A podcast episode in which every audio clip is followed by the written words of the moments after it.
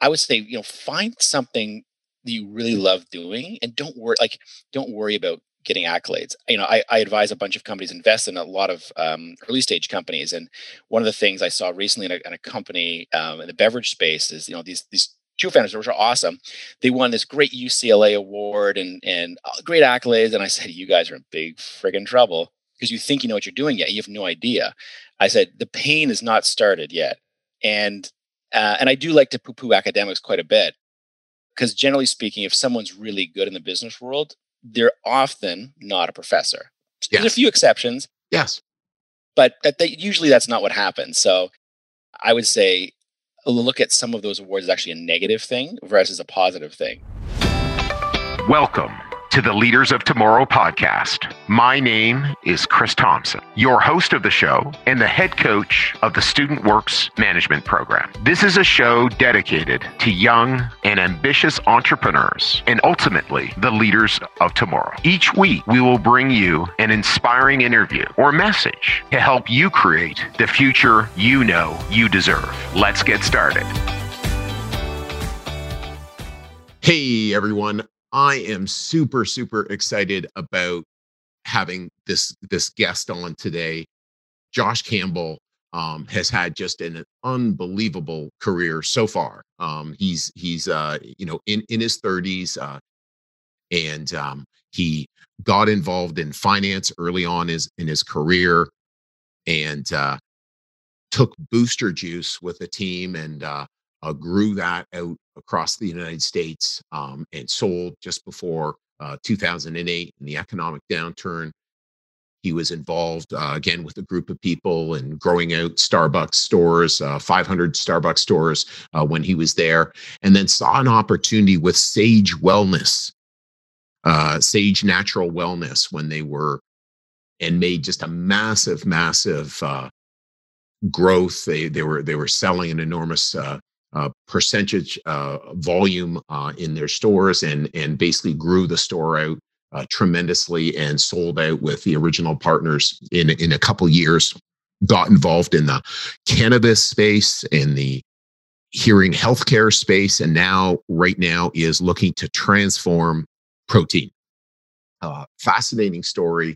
Uh, Josh is really really up some up to some stuff, and he is a real humble leader. Um, you know, always looking to learn, always looking to make a difference. So I know you're going to love this podcast. I'm really excited that uh, I was able to catch up with Josh and bring his amazing story uh, to all of us so and again you know what we're up to is finding other amazing leaders who really really want to make a difference in the world.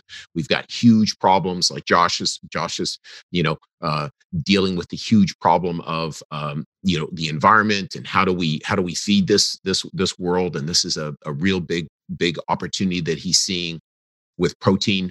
And if you know of anyone who's interested shoot me an email or have any fee- feedback about our show, C Thompson at studentworks.com. You can send people to our website at studentworks.com and or you could share this podcast with with someone, uh, young leader who is looking looking for a big future. Thanks so much. So Josh, welcome to the Leaders of Tomorrow podcast. Chris, thanks so much for having me. Yeah, no, it's really it's really awesome to catch up. I know um, it, has been a it's been a while since since you left the program, and and again, a, a amazing amazing success. So uh, you know, and and I'm really excited to dig into that. But if we start before you join the program, so so think you know before Laurier, before Student Works, you know, what were you up to? Any frustrations that you're seeing as a as a teenager? Oh gosh, no, no, no frustrations. Being a teenager is really easy. Um, no issues at all. I don't know who would have that. Uh, no, no, absolutely. I mean, I, I, I grew up um, a little overweight and like many, many folks, acne, and you know, it's, it's a, you're going through those formative years where it's where it's tough, and mm. uh, you know, colorblind as well, and and uh, my vision is just totally awful. Right. So you've got glasses, braces, acne, overweight. I mean, it was it was uh it was a really peachy time. Uh my early adolescence. So what do you still rely on from the program?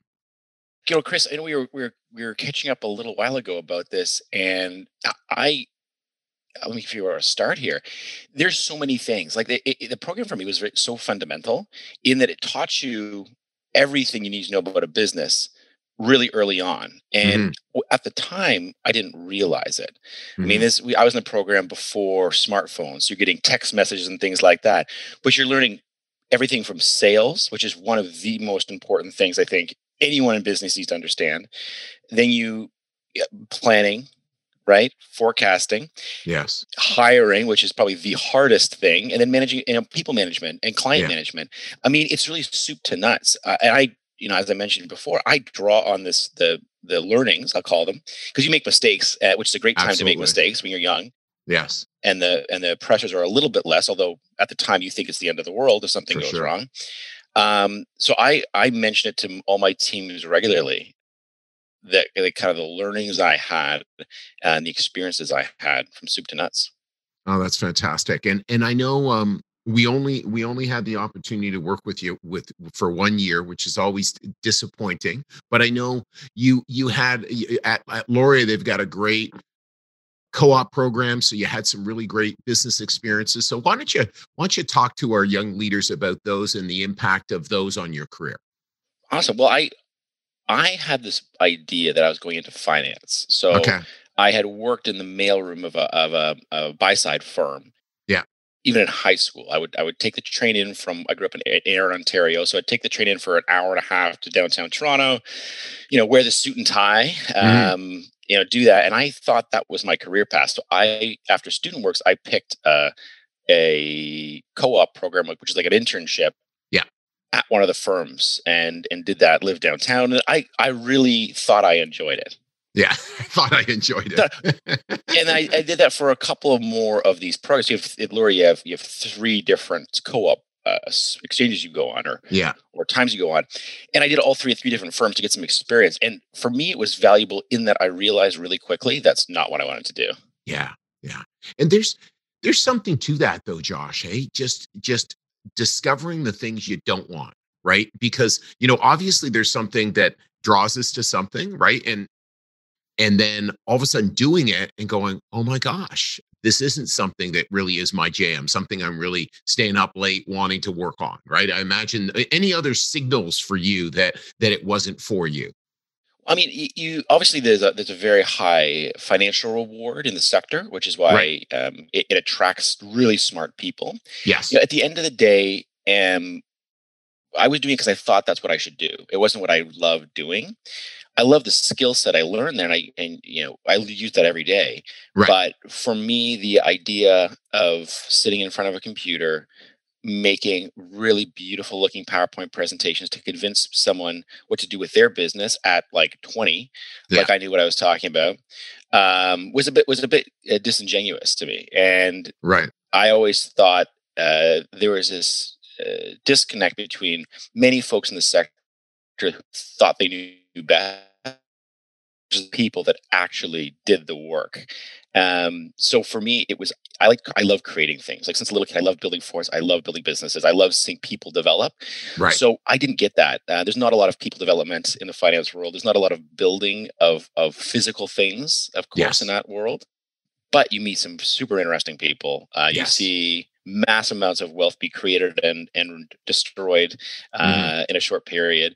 Um, and you you generally have the inside track of what's coming up because it, it comes through that uh, that space first in many cases yeah like you know ultimately businesses need money and so that's a huge part of making a business successful is is having having the financial resources and another thing is is that there just are so many smart people in the industry so that, that's certainly something, again, not, obviously not in the industry, but we have so many of our amazingly smart people have gone into the industry. And I, and it's just, I, you know, I love hanging out with really smart people.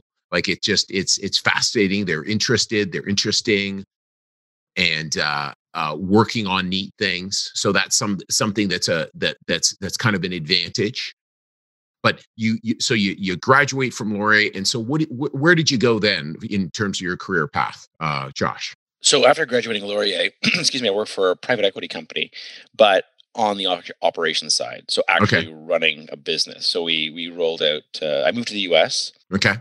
Which I wanted to do. Um, you know, as a Canadian, you you know, you could you could be in a small pond, or you can go to the world's biggest pond, and I wanted to do that. Yeah. Uh, so so did that. We we rolled out a uh, uh, a series of locations. We bought a bunch. We ended up selling the business in, in early 2008, which made us look really smart. But we Right. were really lucky on timing more than anything else. And what was the business that you were working on? So it was juice and smoothie bars. Um, Okay. The brand name was Booster Juice, actually. Okay, So Booster If you're familiar with sure. Canada, yeah. Yes. So we took it across the U.S. Okay. Okay. Fantastic. And so the so the timing around 2008 was just was just good fortune. You you felt like that was the time, or the partners felt like that was the time to to make a sale. Exactly. It was kind of it was, it was pretty close to peak, um, Yes. and then the world fell apart shortly thereafter.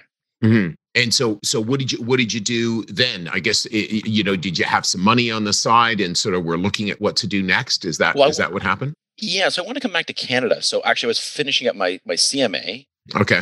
which going with a Laurier background was was shockingly a light lift. Let's call it, Okay. um, because he did so many of the prerequisites already. So right.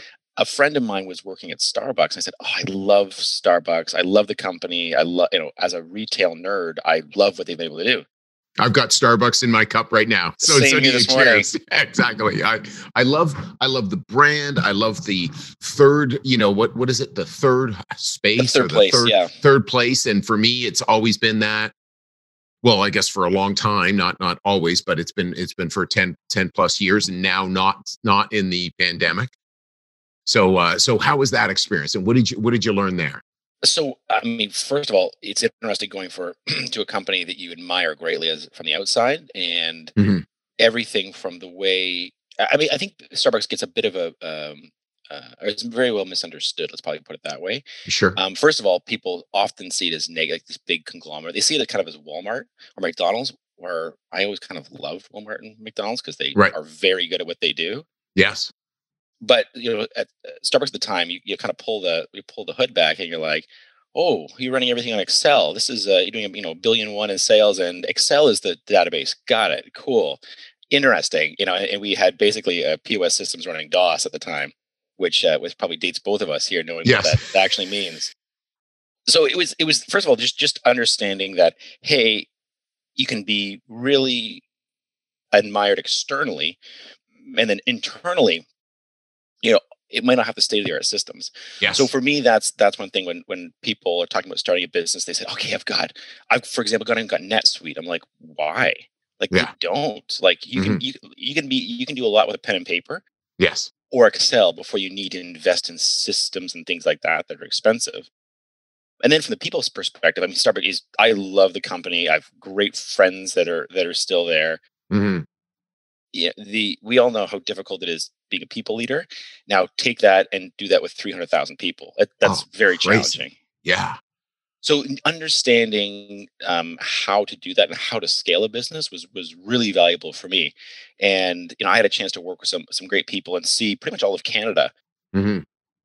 during my time there but ultimately for me i was i'm very entrepreneurial and i was there for five years and it's a while it's a great organization it didn't mirror up with the entrepreneurial spirit that that i wanted Yeah. And so why don't we why don't we stay a while on Starbucks? Because first of all, I'm fascinated. So 2009, take us back to, you know, just your recollection of how big Starbucks was in 2009 when you joined Starbucks and what your role was and what, you know, how many stores were you gaining per year? What were you doing, et cetera? well this is a real test to see my, how my memory is back Yes, that uh, that yeah. far i originally joined in finance and i think i lasted three months there maybe four months in, in, the finance team Mhm. but um, having you know having the, the the finance degrees and i also speak french so at the time um, or just prior to me joining we had acquired back a licensed portion of the business the quebec and atlantic business was was owned by a licensee Oh, okay. Which is often the case when american brands come to canada you don't want to deal with quebec Yeah. so you say okay i'll, I'll find someone who's an expert we'll license them and take a and take a royalty fee or a licensing fee for it Yes. so we had just purchased it back at the top of the market, and we had to execute the plans that the deal makers had signed us up for. So it was it was flying to Montreal every week to integrate, you know, to, to go to a city like Montreal and say, okay, we're not going to serve alcohol. We're going to take out these great fresh pastries that you guys have and make and store every day. We're going to ship you in frozen pastries from um, from Mississauga, and uh, yeah, and and by the way, we're bringing a bunch of folks from Ontario. Like it did not go over. Yeah, yeah, totally get it. Yeah. so so, anyways, we got through that, and we ended up we ended up doing some wonderful, wonderful work in uh, in Quebec uh, and Atlantic Canada, and then I had a chance to to go out west to to help turn around the West and Central business. Right. Let's go back to because because for for our our listeners if you've ever been to montreal you know in quebec like there is something about quebec you know it's just the joie de vivre and and it's and it's so it's such a unique culture.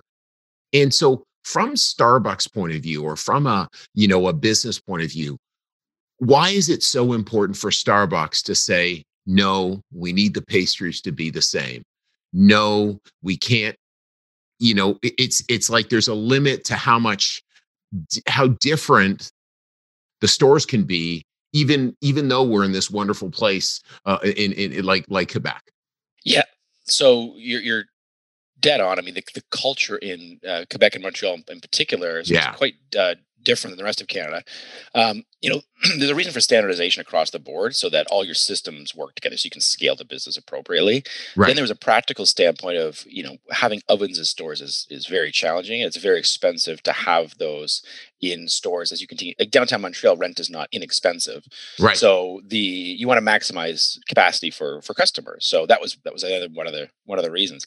And there's also some basic economies of scale you get when you when you start removing, uh, well, in theory at least, start removing some of those on-site uh, considerations. Okay. Okay. Great. Great. I always remember one of my uh, my friends. I met the one of the first master licensees of Subway. So, mm. and and I remember um, I went over for dinner to his place, uh, and I went, oh, gee, I was over, I was over at this uh, place over in you know Scarborough or North York, and he he had some seafood sauce on the on the on the subway sub. It was really great. And and and i guess at the time not being a great uh, not being as knowledgeable as i am now in my in my 20s it was it, he he like it he was so angry. He goes oh yeah those guys it's like their mums will make the meatballs. And i go no no you know you got to use our meatballs. And and it's and and maybe again you you like it but then the problem is is as a subway customer you go to mississauga and it's not there and you're asking for it and there's confusion so yeah. so that's a big thing that again a, a, a really successful brand wants to limit well, it's consistency. It's consistency yeah. and experience, which is important. So that's why if you look at um, something, and again, I use McDonald's um, yeah. as an example quite often. there are some regional differences, of course. There's different menu items, but anywhere in the world, you can go and get a Big Mac and you know exactly what it's going to taste like. And yeah. you may not enjoy Big Macs, but it's pretty hard to argue with the success McDonald's has had with that model. 100%. Absolutely so so you you make the impact in in Quebec. You're moving back out west because I because I, I, I you know please continue with that story, Josh. Yeah, so I, I uh, the uh, mentor and running partner of mine was actually my boss at the time, and we were in Whistler at a conference and, and doing some skiing. I said, hey, if there's ever a chance to come out here, wink, wink, nudge, nudge, I'm your guy. And we laughed, and six months later, I I uh, I came out west and uh, fell in love with Vancouver. Um, realized what rain really is for nine months of the year yeah. And had a chance to to dive into Starbucks' oldest international market. Mm-hmm. And for those growing up in you know Ontario, and and probably many many folks listening to it here don't uh, you see Starbucks with a with a very uh, different lens than maybe you or I do. Whereas you know I, I remember Starbucks Starbucks is cool. Like yeah. it, it it's a it was it was the blue bottle of the time. Yeah. In Vancouver, we had second generation Starbucks consumers coming on. So mom and dad drink Starbucks. I don't want that, right? I want this cool independent cafe. I want intelligentsia. I want this. I want that. So we had a really interesting task of trying to take, uh, you know, a 25 year old brand and or 25 year old brand in Vancouver and make it relevant again.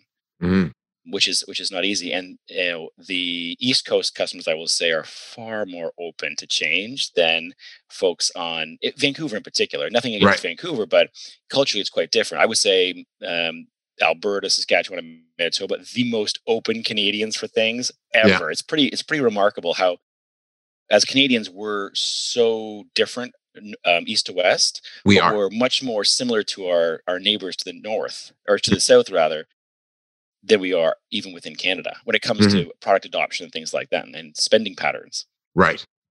So your experience out out out west, eventually it started running out in terms of you know working with a again a fantastic brand lots of growth opportunities lots of learning and you were always looking for what's next i imagine yeah, very much so. So, uh, so I I loved what I was doing. You know, for me, I had some financial goals that I wanted to to hit, mm-hmm. and I had some career goals in terms of like what I wanted to accomplish. That for me, Starbucks was just not going to be the place to to do that, despite having some some great success in my five years there. Right so I was actually, and I ended up being, I was actually presenting at a panel up at Whistler at a, at a panel that I was not qualified to be on. I think it was like social media and brand. Like I was not the guy, but I somehow got roped into it and uh, ended up meeting a, a, a, family that was running a company called Saje Natural Wellness, and and you know they came up to me after and said, "Hey, do you know anyone that can help us um, with this company we've got? And we were doing."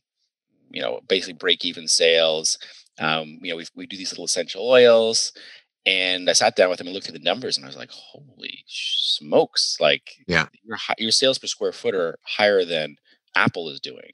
Wow!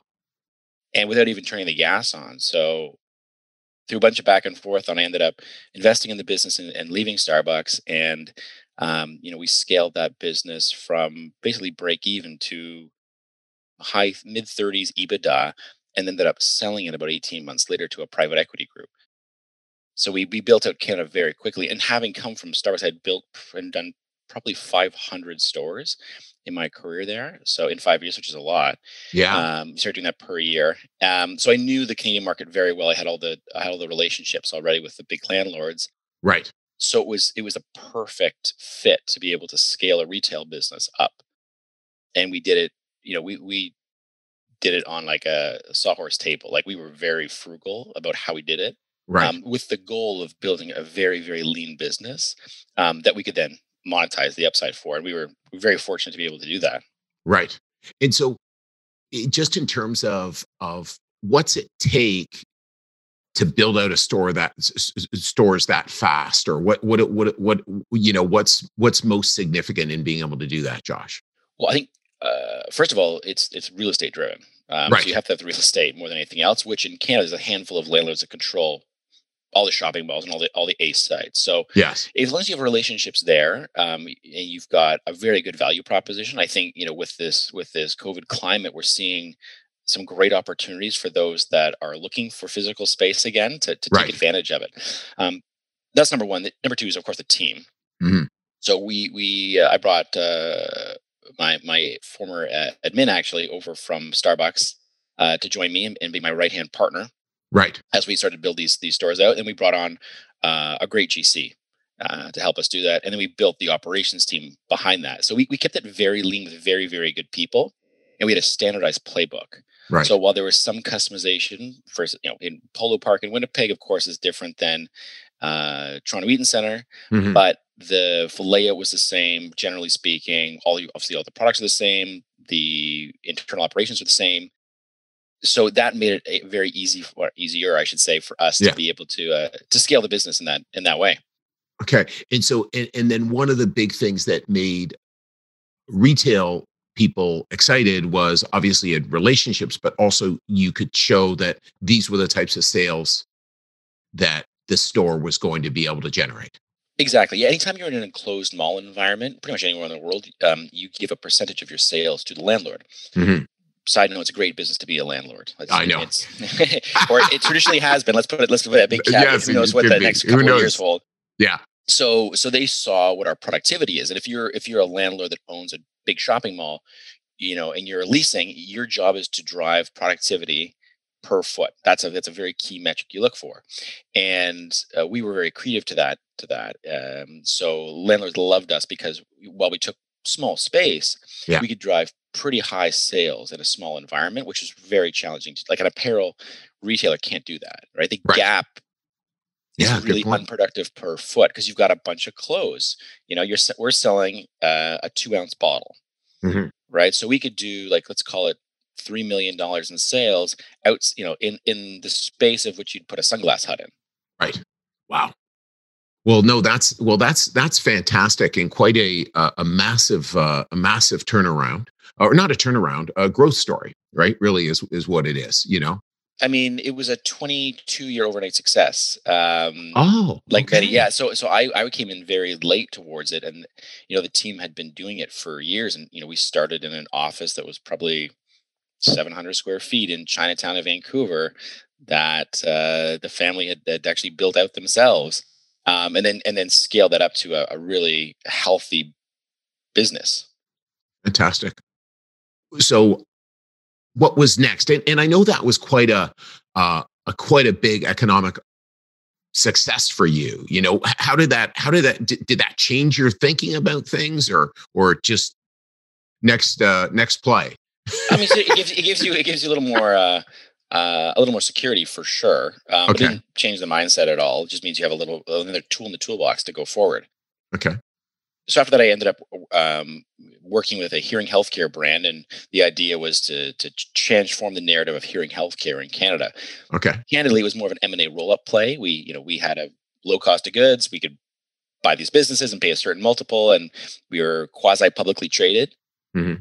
Of the European Stock Exchange. So we were able to to basically play the delta between what we pay for a business versus what the market was paying us for our business. Right interesting, um, not inspiring from my okay. perspective. Okay. But certainly an interesting experience. And then I was approached oddly by a by a group that was um, and they were very coy about what the what the business was. It was something in this new cannabis space, right? And I said, "Listen, I am not a cannabis. I, have never used cannabis, despite being Canadian. Uh, yeah. It was just never my thing. I was no, for know, sure. Just, yeah. I'm not nothing against it, but it just wasn't my cup of tea. Yeah. And uh, oddly enough, I was actually in Amsterdam at a at a bachelor party when I got this phone call of all places, of course. Um, I said, "No, I'm not interested," and they, you know, they told me what it was, and ended up meeting the board of directors for this this company, and, and I invested and, and stepped in to run it. And the company's called Dosist. So, yes, if you're in Toronto or Vancouver, you may have seen the billboards we had up with our not in, not available in Canada campaign and we work very hard to transform the legislative kind of uh, environment as as part of the liberals' uh, mandate to legalize cannabis. Right. So yeah, so I came into that business as an as an investor and as president of the company, and for two years, really, we were lobbyists, um, which is a whole other experience. So, of course, we have to set up a supply. So, setting up a supply chain in a in a market that doesn't exist, a legal market, I should say, that doesn't exist. Yeah, Because the black market's pretty frothy. Of course. Um, and you know, people that have no idea what they're doing, Health Canada that had no idea what they were doing, and you know, uh, a governing body, um, mostly the Senate and the House, that uh, did. We're so afraid that cannabis was going to start creating deaths and all this silliness. Yes. That it was a very slow process, but uh, and I got to, I got a chance to test. I was actually the the first person who legally sold cannabis to testify in front of Senate as an expert. Wow. Which is scary because I know nothing. I still at the time I knew nothing about cannabis. I had been in the industry for six months, and I was like, if I'm an expert, we've got bigger problems. but it was it was my Zuckerberg moment. My, my parents were very proud. who who should be the expert? The person who's selling uh, cannabis, uh, you know, in and around bushes uh, out west. You know, the guy. Who's well, I will, I will say, you know, I, I had a negative uh, view early on, and um, I will say it was an interesting confluence of, of worlds where you had uh, a little less so now as the industry's flattened out a bit, but um, you know, early stage, it was it was you know folks that had made a lot of money in cannabis, uh, mostly in the U.S.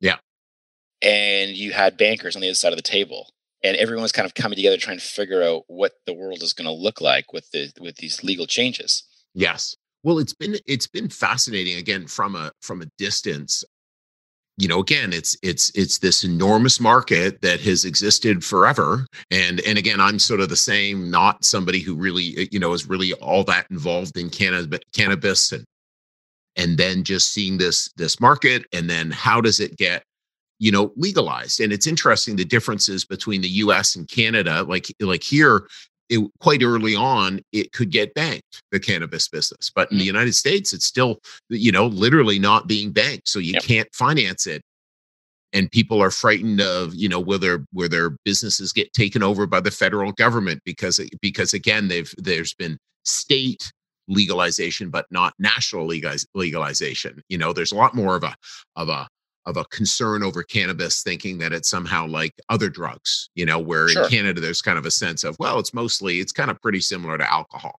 you know in terms right. of in terms of the effects yeah, it, it is very interesting the misunderstanding, and, and quite frankly, a lot of policy driven uh, by racial prejudice. I mean, if you, if you okay. look back at the history of it, yeah, I mean, it's it's you, if you look at the history of substances being banned, logic and reason don't usually have a factor in it. It's never a health concern per se. Right. It's, it's typically there's a there's a need to um, push out a certain group. Okay. And and they say, well, we can't say no of X people here, but we'll say, right. okay, these people often use it, so we're gonna we're gonna push it. Whether it's you know Latin Americans, uh, primarily Mexicans with cannabis early on, right, or whether it's um, uh, Chinese immigrants with opium. I mean, there's countless examples of what, what has been has been seen in the past.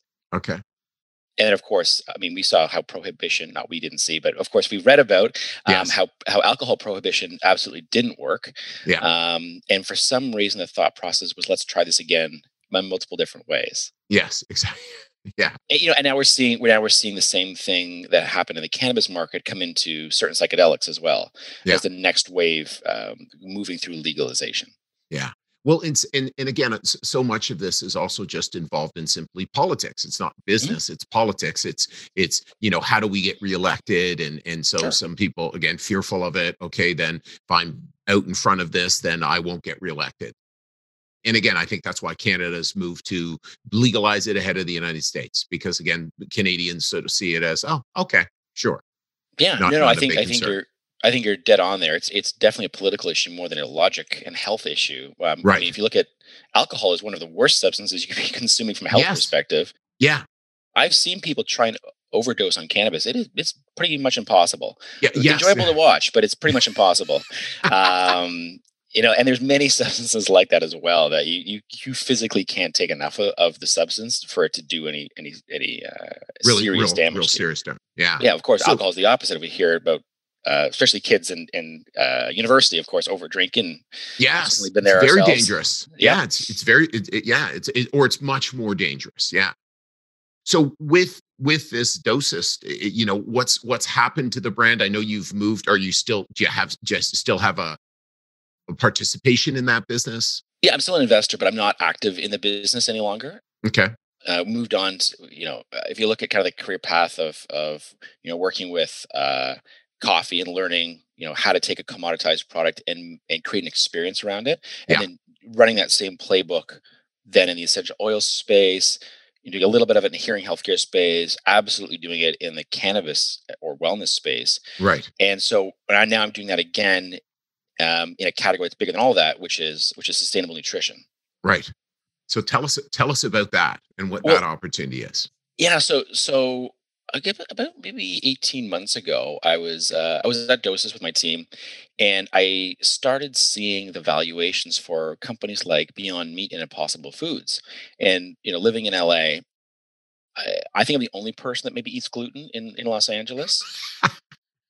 And uh, it was interesting seeing uh, the speed at which these alternative meats were taking off. And so i had a food science team that reported into me. It was our innovation lab and so, food science, uh, so the innovation lab was made up of food scientists. There's not a lot of uh, cannabis innovation that happens uh, without having a, a, great food background. Right. So I asked them. I said, "Hey guys, like how like I'm a bit of an outsider in this in the from the science here, but I'm looking at these products and there's a ton of chemicals in here. It doesn't look like the nutritional values as good as meat. It just seems like it's not meat." And they said, "Josh, you're dead on. It's kind of like saying if meat is Coca Cola." This is like Diet Coke when all you really want is a glass of water. So it was not meat, but it wasn't uh, nearly as good as as uh, other products that were out there. And so, and by the way, these valuations were crazy. So I said, okay, this is interesting. So big market, consumers yeah. already buying, which is essentially is a is a better veggie patty, and which have been around for forty years. Right. And um, so I said, okay, what's the most efficacious um, food source? It's like that's great for you. That's whole excuse me, whole food based. It is great for the environment. Right. Part of the argument, of course, is uh, which I, of course, uh, fully believe is that that uh, animal agriculture is, is pretty tough on the environment. Yes. And so I said, well, that's easy. We've known it for thousands of years. It's insects. I said, what do you mean? And they said, well, 2 billion people a year eat insects as their primary protein source. I said, you're kidding. 2 billion people. Two wow. billion people. I said, "Oh, I've had like the worm and tequila and things like that, you know, and uh, many people have had, you know, whole crick roasted crickets when they go to Mexico."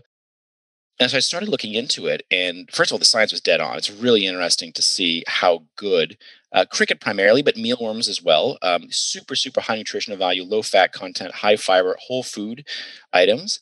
So, from a selfish perspective, it's a great product to ingest for your body. Right. Okay. From an environmental standpoint, it's incredible because um, it uses a fraction of the resources that um, animal agriculture uses. Okay.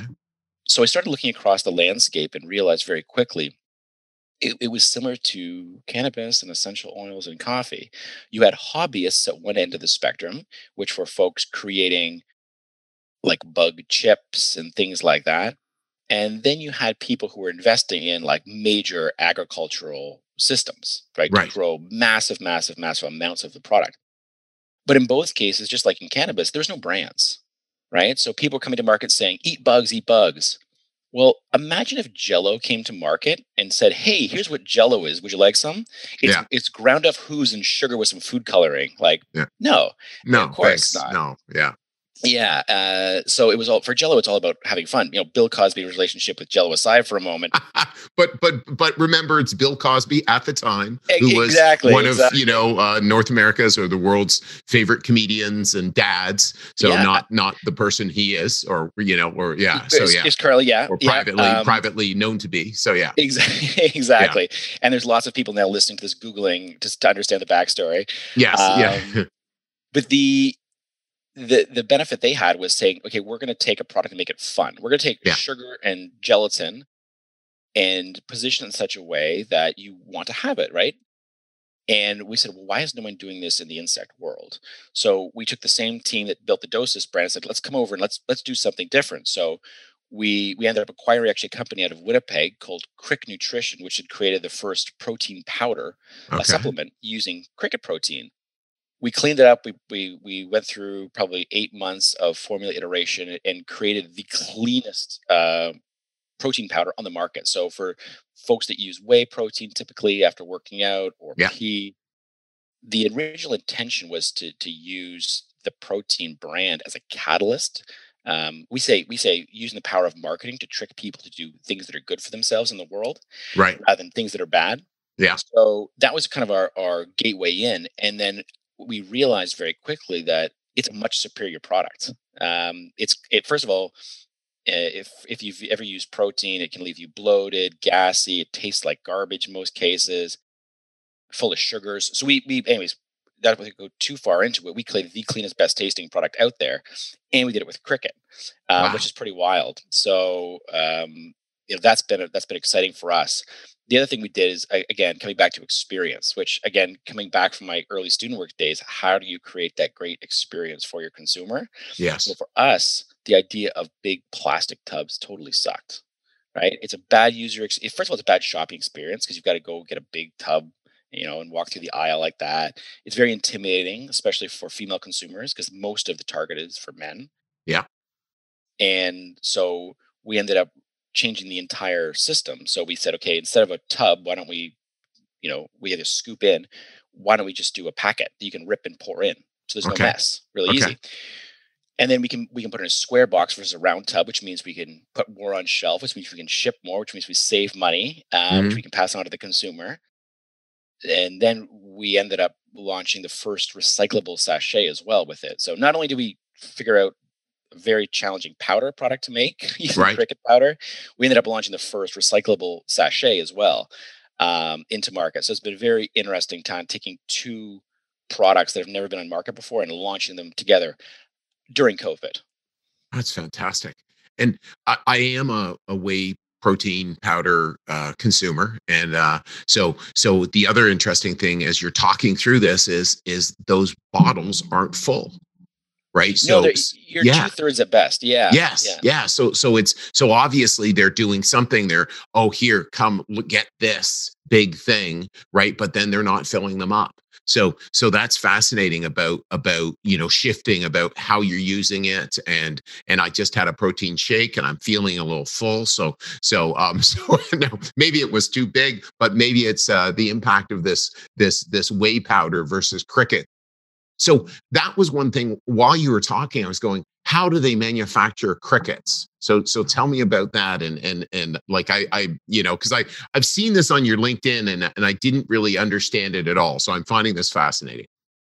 So we actually work with a partner, a farm partner up in Peterborough um, called Entomo Farms, and they are the they are really the the only organic uh, cricket farm in the world.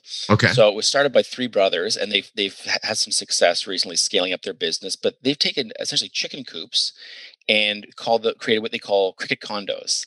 Okay. So it's about an eight week um, life cycle period. So the crickets are are uh, grown in a hot, humid environment. So it feels a little bit like Miami in August. Yeah. Um, in these in these uh, cricket condos. But if you can imagine walking into a chicken coop uh, that's been emptied out um, with a whole series of almost like egg crates laid out uh, on tabletops, there's a drip system, so they get water and they get essentially chicken feed. Right. Is given to them. And so uh, you'd think it'd be very loud, but the, the, crickets actually are harvested before they mature, so you don't they don't have uh, wings. Okay. So you so you walk into this environment. Like I said, it's about eight weeks from from hatching to harvesting, and then to harvest them, uh, because again they're insects. All you do is, is you can do two things. You can either uh, introduce CO two into the environment, which takes out the oxygen, right? Um, or you can just cool them using dry right. ice. Okay. Um, and then those then those crickets are washed and ground. So whole crickets are, are used, washed, ground, dried, and then sifted. Okay. And then we we get them dried and ground again to get a really fine powder out of it. Okay. And so the end product ends up being which you'd look like it looks like whey protein. It looks it just, it's just, it's just a brown powder at the end of the day, um, with a bit of an earthy taste to it. And so so two billion people can't be wrong. Um, it, you know. but it's but it's a healthier, more environmentally friendly protein powder. What's way hell yeah. So so for those you know, um, I you know I grew up with a with family in the in the agriculture industry in Ontario, and you start visiting farms and, and everyone says, "Oh, insects are gross." I would challenge everyone go to go to a poultry farm. It is disgusting. Yeah. Um, so keep in mind, like you know, for example, crickets don't have the same excrement that animals do. Right. right? And that excrement is actually used as a fertilizer. It's great. It's called frass. It's fairly odorless as well. Um, obviously, there's no blood that's there, um, like, like you'd see in a slaughterhouse. Yes. Um, and there's a humane element of it as well. There's an ethical element that I think a lot of people resonate.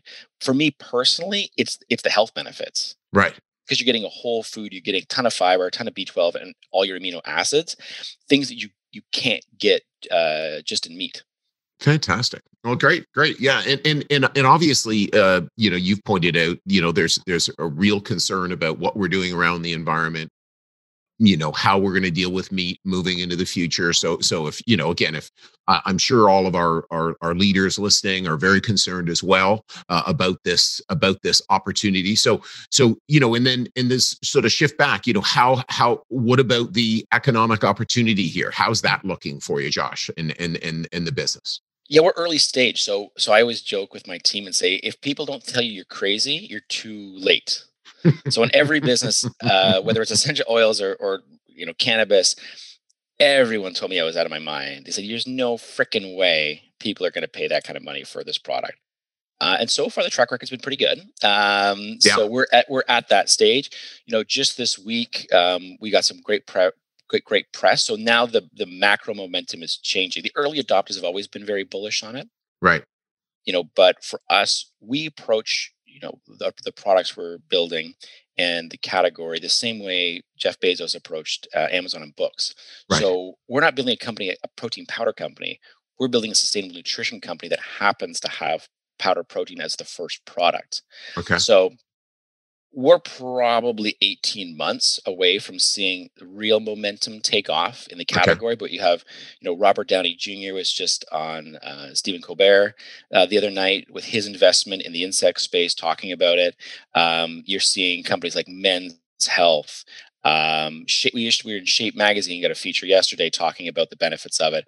Um, you know, we've got a number of former Tesla executives and MB, uh, NBA players that have joined our team on the investment front and are using the product regularly. So okay. it's coming, but like any any massive change, it, it does take some time.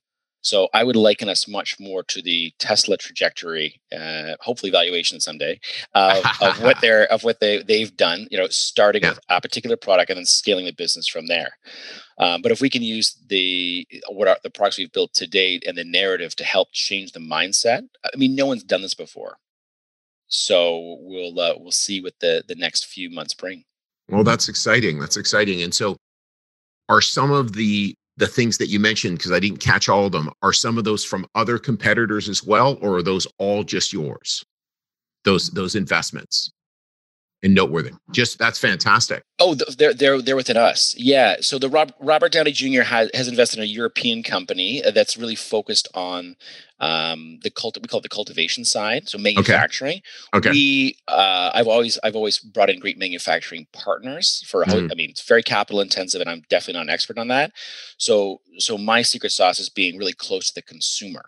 Okay. And focusing on that part of the value chain, but many right. folks have invested um, in the manufacturing side to date which again looking at cannabis essential oils that will do well but only if consumers have the demand for it 100% and so, so can you talk about next potential uh, products that, yeah. that would be part of this? Well, we again, so so our business isn't so much about um, just looking at insects; it's about sustainable nutrition. So, okay. You know, we're very it's very interesting to see what's happening in terms of people's daily rituals. Right? we look at okay, uh, as we have our Starbucks coffee here. Yeah. How can you do how you know coffee is what an 80 80 billion dollar a year category in the US. Um, so that's that you know especially at home coffee. Right. Um, so huge huge market. And so we're looking to say how can we do a better version of that? How can we make that sustainable? Maybe use coffee. Like how can we replace that ritual with something that's much more sustainable? So we're very keen on looking at uh, things like mushrooms. So mushroom coffee is really exciting given the size of the category because you get all the benefits of coffee, limited caffeine, way less of an environmental impact on it, and you don't get the negative effects of coffee, which can be like you know, lack of focus and jitters and things like that. So we're looking at saying, okay, where are the categories where we can start to change things up a little bit, right? Um, that and do good for the consumer, do good for the environment. Hmm. Well, fantastic. Well, no, this uh, very, very exciting. I, I, I didn't, I didn't know uh, the breadth of of the opportunity you're working on. So this one seems like it'll be longer for you to stay in. Like, eh, you know, w- would that be accurate? I, I think so. I mean, we it's it's a lot of fun. First of all, um, mm-hmm. yeah, yeah. I mean, a lot of it's going to be uh, dependent on on where you know where the business goes. But uh, I'm, I mean, I'm I've invested a significant amount of, of my own capital uh, and time into it. We've built an awesome team here, and I think we're just getting started here. Yeah. Well, one of the things, one of the things, uh, I, I, I, remember one of our alumni, one of our guys coming in and sort of complaining to the district manager and saying, "Gosh, there's just always, always these problems. There's always these problems. There's always these problems." And the district manager saying, "I don't think you understand. If if you want to be successful in business, that's what you're waking up for." And so when I hear you talking about this, there's these, again, problems, there's these challenges, there's these enormous challenges that we're facing as a world, and you're trying to tackle them, right? And that's really seems pretty uh, exciting. You know that that wake up in the morning. Well, I think that's what entrepreneurs do. They essentially problem solvers yes. in many cases, right? Absolutely. So we've talked a lot about success. What about failures or mistakes, Josh? And and how do you see those so how do you see failures and mistakes Oh gosh, so many. Um, I, I uh, a good friend of mine mentioned he called it the stupid tax, and I was like, I like that. That's a good line. So I've lost more money than I've made by far, and I, I think if you're doing something interesting, you're going to make mistakes. Um, so I look at it kind of like the like the weather person. Um, you know, if you're right 51 percent of the time, that that could be good enough. Right. as long as you make mistakes small and and adjust quickly. Um, you know, so already today I probably made five or six mistakes uh, during our chat. and it's early for Josh, by the way. It's 7 a.m. Josh, Josh was uh, up early on the West Coast for me. So yeah. Yeah, I think I think you know when you're when you're in your 20s, you want to make uh, you want to say yes to everything and try a lot of things and learn what works and what doesn't work. And as you know, as you get older, I find myself saying no to a lot more things now than I say yes to because uh, your time is much more precious. So I think that's you know that's been very helpful in trying to curb some of the mistakes. But I think people often think mistakes are bad things. Like mm-hmm. you make if you make little mistakes quickly and learn from it, that's awesome. Yeah. Yes. I think that the, one of the one of the more dangerous things that can happen, um, you know, especially for the folks listening here, is to have success early and not have failures. I typically won't hire a senior person unless they've had a really called big f up, like they've yeah. really messed something up. Because if you've had success, success, success, success, then you don't know what failure is, and yeah. you're gonna fail. Um, yeah. I'd much rather work with people that have had some pretty epic failures and have and have worked their way out of them than someone who's only had success. Yeah, they they a lot of times as well people think then they're just so smart and they may be really super smart but it it you know intelligence doesn't lead us away from failure all the time again failure is such a great teacher and and sort of seeing you know again circumstances that that that create it and then like you said how you how you deal with it how you manage it and shorten the pain of it you know okay let's just let's just stop doing this it's not working anymore yeah. rather a lot of times a lot of times failure is you know people will keep reinvesting because of lost hope or we've we've invested so much money we should keep doing it you know where no the the, the results are very apparent we got to stop this yeah I, I i couldn't agree with you more and you know when you I, I think realizing that i mean first of all understanding what uh, what a failure like a learning failure is and then versus like um, uh, an internal failure. Let's put it that way. Right. And I think I tell you, I think your point's very well made. That a lot of people think um, you know, if there's negative things that happen, that's someone else's fault. Right. And I mean, we see this in leadership. And then if something good, it's there. For, I see that you see this all the time, and in, in, I would call them very bad leaders. Yes. Great leaders, you'll see when something good happens, they, it's all the team. Always team. Yes. Um, and when something doesn't work out, they get, they need to own that right away, own it, and move on. And that's you. That's you. That's in my opinion. That's that's really what it, it takes. And so few people do that, especially early in their careers, they don't no one no one wants to fail yeah. right? If you're if you're a young leader you don't want to have that but oh my gosh i i wish i wish i had owned it earlier in my career. That's a big i would say a big learning for me was own it cool move on let's go. Yeah yeah. Um so. No it's great and and i i i love also how you highlighted again the best thing for a leader put their hand up that's my fault that's i'm taking full responsibility you know and and then again some somebody's success you know something something wins that's the team look at that yep. that's fantastic that is just the way to play yeah and that I said, oh, that's also a wonderful approach too. When you, you know, as leaders start to work in the media and things like that, and when stuff hits the fan, if you own it, move on, it takes the air out of the story. It kills yes. it very quickly. Yes. Yeah. Um, and I don't know why more leaders don't do that in today's well, day and age. It's, it's so easy. We made a mistake. Uh, I can't imagine we we we we oh, well we just ran an event by the way and and a uh, fantastic online event, uh, Leaders of Tomorrow event, a summit, and and we we got feedback from people to say, oh wow, there's not div- enough diversity in your panel. And we went, we totally missed that. It was just like we threw it together and yeah, you know, thank you. And and and the responses were were great. Oh, just wanted to let you know we're not judging you. Oh no, no, well thanks. You know, hey, we didn't see it. Like it really is pretty simple. Like there's not enough diversity. You're right, right? Like right. it's just you know rather than oh somehow you know you're thinking that I'm bad. No, no, that's not it. They're just there's not enough diversity. You're right. You know, so it's just it's just such a so, so easy. You know, take ownership. Yeah.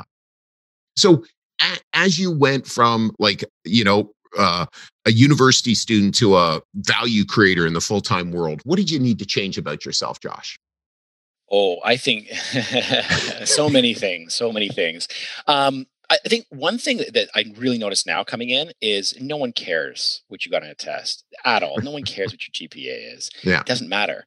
And and again, looking back, like you know, coming from university, um, of course, in the U.S., everyone everyone refers to everything as college, mm-hmm. but oftentimes there's a negative stigma around college, right? Learning a trade, and there's so many people that have gone to university and gotten two or three degrees, and they're awesome baristas, but the math doesn't work out when you spend that much time educating yourself. And nothing wrong with being a barista, by the of way. Of course, no, but you no, don't no. need three degrees to do that uh, yeah. that role, and I would say, you know, find something you really love doing and don't worry like don't worry about getting accolades. You know i, I advise a bunch of companies invest in a lot of um, early stage companies and one of the things i saw recently in a, in a company um, in the beverage space is you know these these two founders which are awesome they won this great ucla award and and uh, great accolades and i said you guys are in big friggin' trouble because you think you know what you're doing yet you have no idea.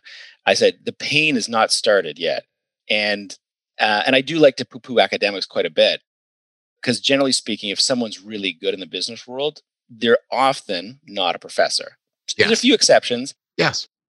But that they, usually that's not what happens. So um, I'm very, uh, I would say, look at some of those awards as actually a negative thing versus a positive thing. So, and you know that's and that's a broader statement on early academics in general is that the world is not fair, right?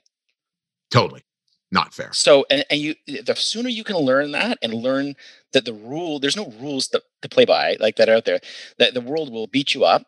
And as soon as you can learn to deal with that, the better. But if you think that there's a set parameters, a nice little warm fence, like you're you're in for a world of pain. Um, and especially if you want to be an entrepreneur. Yeah, um, yeah. Some of the best entrepreneurs I know have never finished uh, yes. university.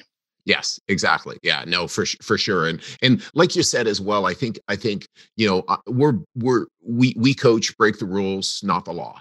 You know, so it's it's just kind of that. like just just just understanding that that again you're you're always pushing up against things and and just again not you know again not breaking down boundaries or breaking you know you know breaking things but just pushing up against things that's that's what you need to do as a as a as an entrepreneur and that's not what they teach you to do in university which is understandable and again we're both university graduates really good that's that's a good thing and it's it's not it's not what you need to be to be really successful in business i believe so what about habits what key habits would someone want to steal from you a leader listening here josh oh gosh um, i i i endeavor to always be better at this um, but I, I'm, I'm I'm a morning person. I love getting up early, despite this, this case in, in particular.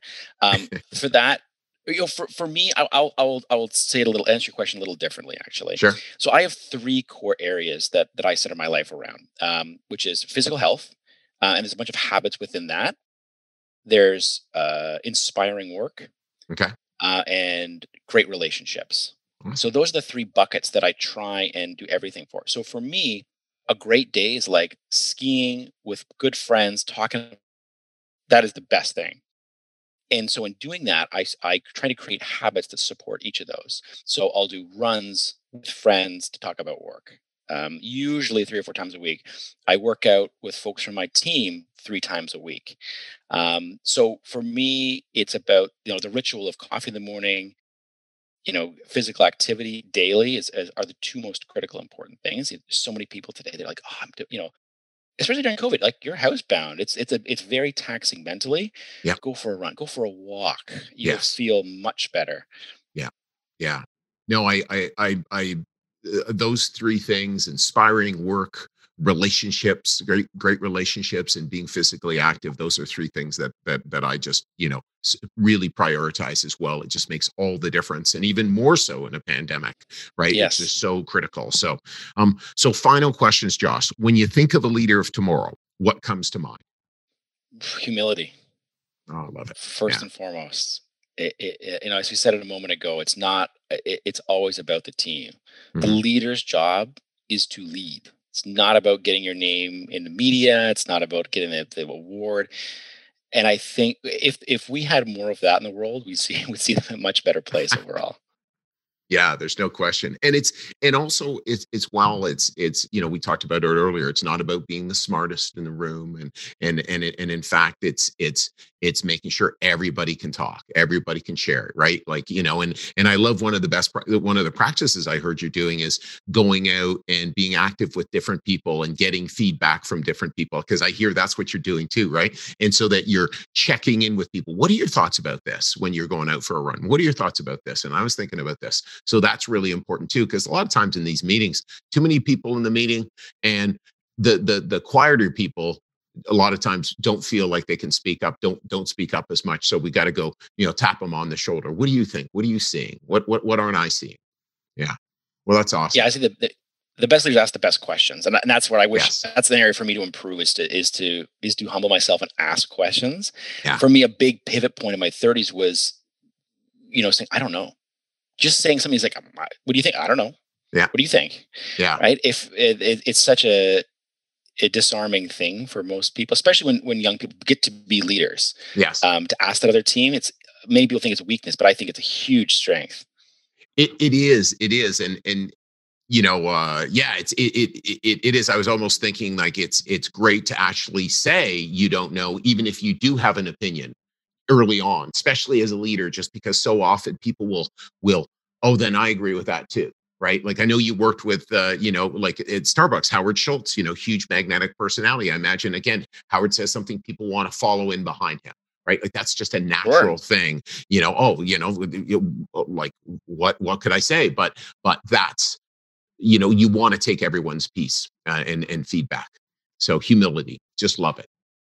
So josh thank you so much for spending time with us on the leaders of tomorrow podcast.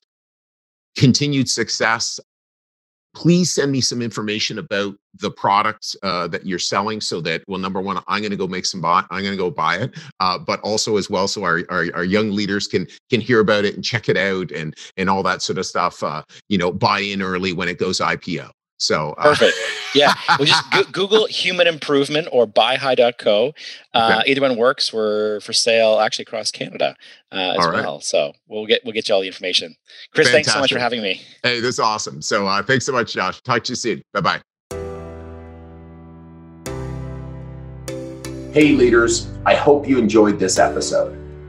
By now, you are aware that we work with ambitious students every single year to not only help them run their first successful business, but to further their development as a leader and give them an unfair advantage in the future over their counterparts. It's why starting now and only for the next few weeks, we'll be on campuses across Ontario, Quebec, and the East Coast interviewing students who think they have what it takes to start their first business and get started down their path of entrepreneurship. If you think you have what it takes or know someone who might be interested, visit leaderspodcast.ca slash apply and start your application process today. Once again, it's leaderspodcast.ca slash apply, and I can't wait to see you on the other side.